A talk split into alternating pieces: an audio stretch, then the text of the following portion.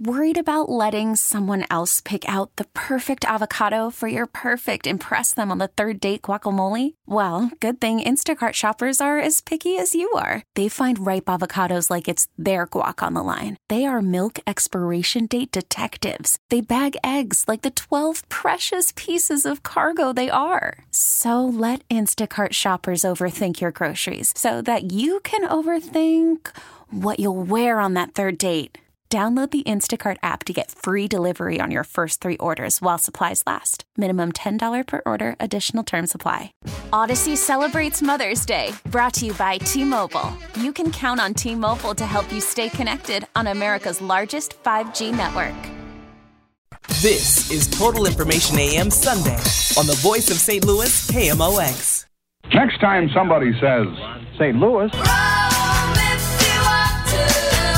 What's Saint Louis got?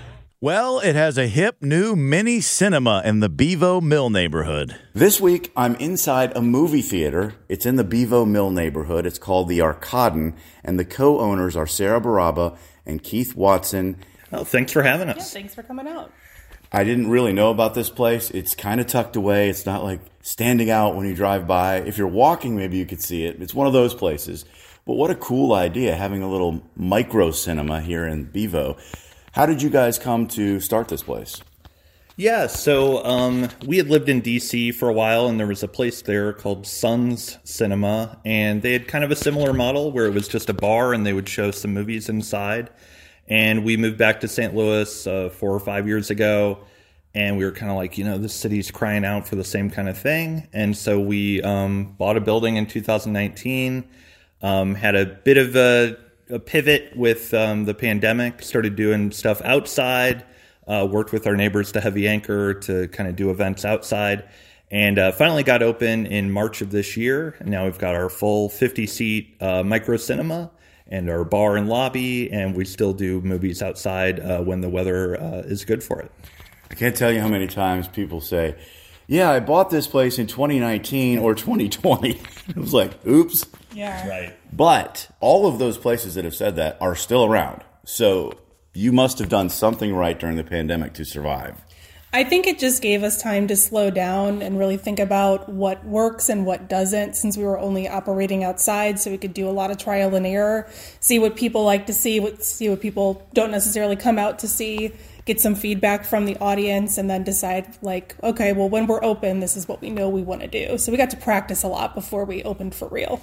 Okay, so what did you find out that worked? We found out that a lot of people like renting the space to throw parties and birthday parties, so that's become a huge part of our business that we didn't think about.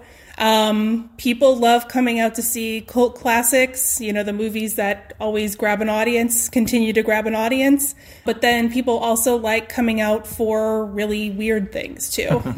Like? Well, one event that we uh, started doing outside and is kind of our biggest event, always sells out as soon as we put tickets on sale, is called Drinkolas Cage. And that's a monthly event we do the last Wednesday of every month, and we show a mystery Nicolas Cage movie, different movie every month. Uh, my wife Sarah and I write the rules for it, uh, drinking game rules. And so we hand out the rules, and people buy lots of drinks, and they yell out drink at the right moments. And, um, you know, it's a lot of fun, and people have really responded to that one quite a bit, that event. So give me an example of a movie, a Nick Cage movie that you've done, and what are the rules for the drinking game? So we have certain uh, rules that are all-the-time rules. So anytime Nicolas Cage uh, yells or shouts in the movie, which happens quite a lot, or anytime he laughs, uh, anytime something's on fire, that one that one happens a lot. um, and then we, we kind of target rules to the movie. So, like, if there's a big line in the movie... Um, you know, we'll do a chug rule for that often. Uh, so Face Off has this great line, I could eat peaches for hours, uh, which we have a cocktail in our bar named after that as well. And that was definitely a chug line. So we try to pick up on those big moments. So it kind of makes you watch the movie in a different way. That's kind of fun, you know. What I love about this drinking game is, A, Nick Cage has so many movies, you are never going to run out of exactly. options. Yes. B... His movies are wild and crazy for the most part, yeah. in an awesome way. I actually met him once at the L A airport. Oh, wow. That's, Side that's story. Incredible, yeah. There is a video on YouTube called Nick Cage losing his bleep. It is magical. It's just a four-minute collection of the wildest Nick Cage moments. Oh, I man. recommend it. You look it up. I can't say it on the radio. What are some of the other events you do? Uh, we have some programmers that work with us every month. So we have a silent film um, from Silence, Please Saint Louis that shows the second Wednesday of every month. Um, there's a cult movie series that's been around for... Oh my gosh, more than like a decade. Almost fifteen years. Uh, called Strange Brew. Um, and that's the first Wednesday of every month. Uh, this the first Thursday of every month, we do an art house horror series from Dark Dreams Cinema. Um, then we've got a wrestling event uh, that happens every other month. Some classic wrestling matches or content. A wrestling event? Yeah. we don't yeah, actually... One, the other one sounded like movie theater. Then you said wrestling. Yeah, we, we try to do things that maybe are a little bit offbeat from what a normal movie theater would do. Um, that was a, a guy who approached us named Steven, and he has a big collection of old wrestling tapes and stuff. And so um, we just do it as a free event, and he'll show, um, you know, old matches or, um, you know, like we're this month I think it's a documentary about a certain wrestler. Um, so it's it's just kind of a little offbeat sort of thing. Um, we also do a monthly V H S night. Oh, yeah. And so it works where the admission price, quote unquote, is a V H S tape. Everybody brings in a tape, and then we vote on which tape we want to watch. So it kind of goes to like, what's the craziest thing you can bring in? What's, you know, something we'd never see. And um, we've had really weird ones win, uh, like a movie that was about Cleveland Browns fans who were upset about the owner moving the team, and um, you know, just really bizarre, uh, totally off the wall things tend to win that. Some people will leave the tapes after the night, and we've collected a bunch of those as well. So we, we have a little collection growing in our lobby of uh, V H S tapes people have brought in. I love that theater democracy. Yes, yes. That's really good. Yeah. Cult uh, movies, you said. Give me give me a couple of examples of ones you've shown that have been popular. Yeah, I'd say um, John Carpenter's The Thing. That was one that um, you know was certainly uh, did really well. We showed on there was a Friday the thirteenth that fell in October of this year, so we showed Friday the thirteenth Part Three in three D in our um, mm. indoor theater, and then we showed Part Four, the quote unquote final chapter, even though they made about seven, eight more movies after that. Uh, we showed that outside in our outdoor theater. And, uh, you know, people really responded to those. The movie Zardoz from the seventies, which is this crazy sci-fi movie with um, Sean Connery in like a Speedo onesie, leather, red leather Speedo getup and a ponytail. That movie, um, you know, I think people really uh, responded to well. Um, but there's, I mean, lots of lots of different stuff that uh, people like. Um, now, what is it like in this theater on silent movie night? Quiet? Yeah, I mean, it's it's a different vibe than other nights, but those always pack the house. Those events mm-hmm. usually sell out every month, so we're filling this place with fifty people, and probably half of them have never seen a silent movie before. So that's been really fun to share these movies, some of which are turning one hundred years old. The name, Arkadin, I wasn't sure exactly how to pronounce it. Yeah. What what does that come, where does that come from? So it comes from an Orson Welles movie called Mister Arkadin, um, and we picked it because I'm a big Orson Welles fan. He kind of worked very independently after a certain point, and he had to kind of like work very scrappy. So he'd like take on jobs to make money, to make the movies he was passionate about. He was both a popular figure, but also very much in kind of artistic visionary. Um, and we kind of like that blend of like the sort of highbrow and the lowbrow and the middlebrow all together in one person. And the film, we just thought it had a, the name kind of just had a nice ring to it. It sort of felt like an old movie theater um, name, but we do sometimes kind of regret it because uh, people have trouble pronouncing it. So before every movie we show here, we have this little um, thirty second thing I cut together from the movie of people saying the name over and over again. And at the end, we kind of, um, for people from Saint Louis, will remember the old Wehrenberg Theater where, where they would have this whispered, Wehrenberg, Wehrenberg.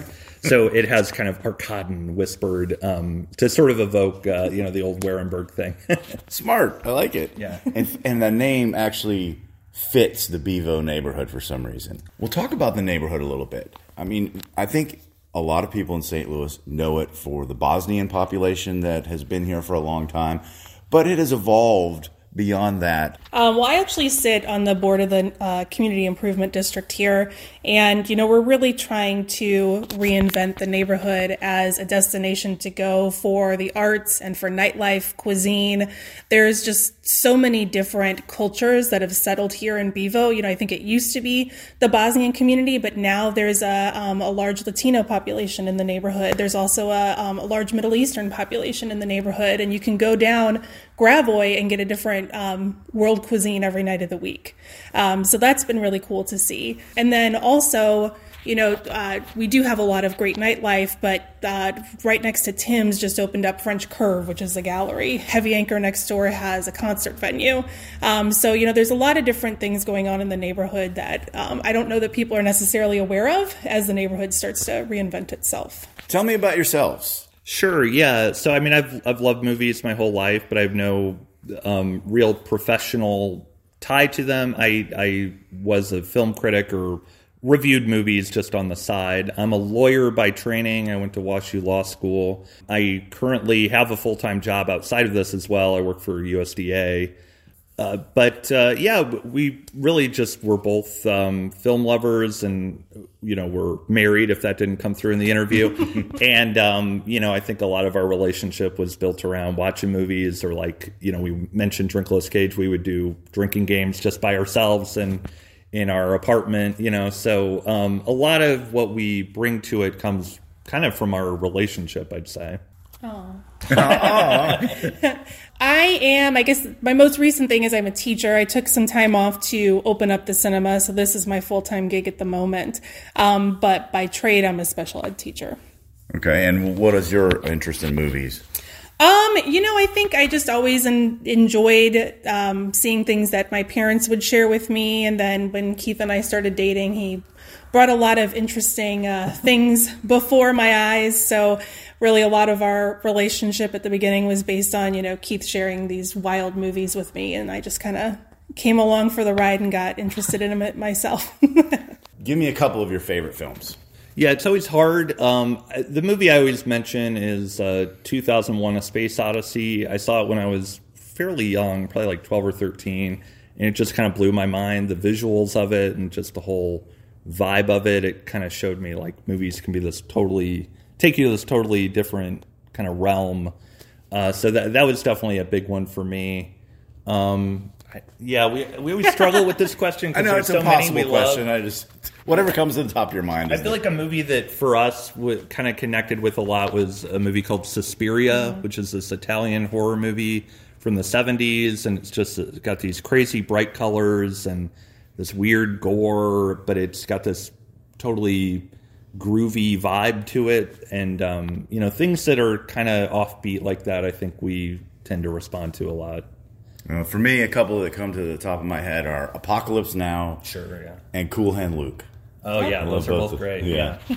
uh, so do you have any plans for the future that you're thinking about in terms of either uh, new nights you're going to do or expansion, I don't know, whatever you're thinking about with your business? Yeah, I mean, we're constantly thinking of, you know, what can we do that's different? What can we do that will will get people in that they won't necessarily get to do at another movie theater? Um, we're talking right now about programming for the holidays.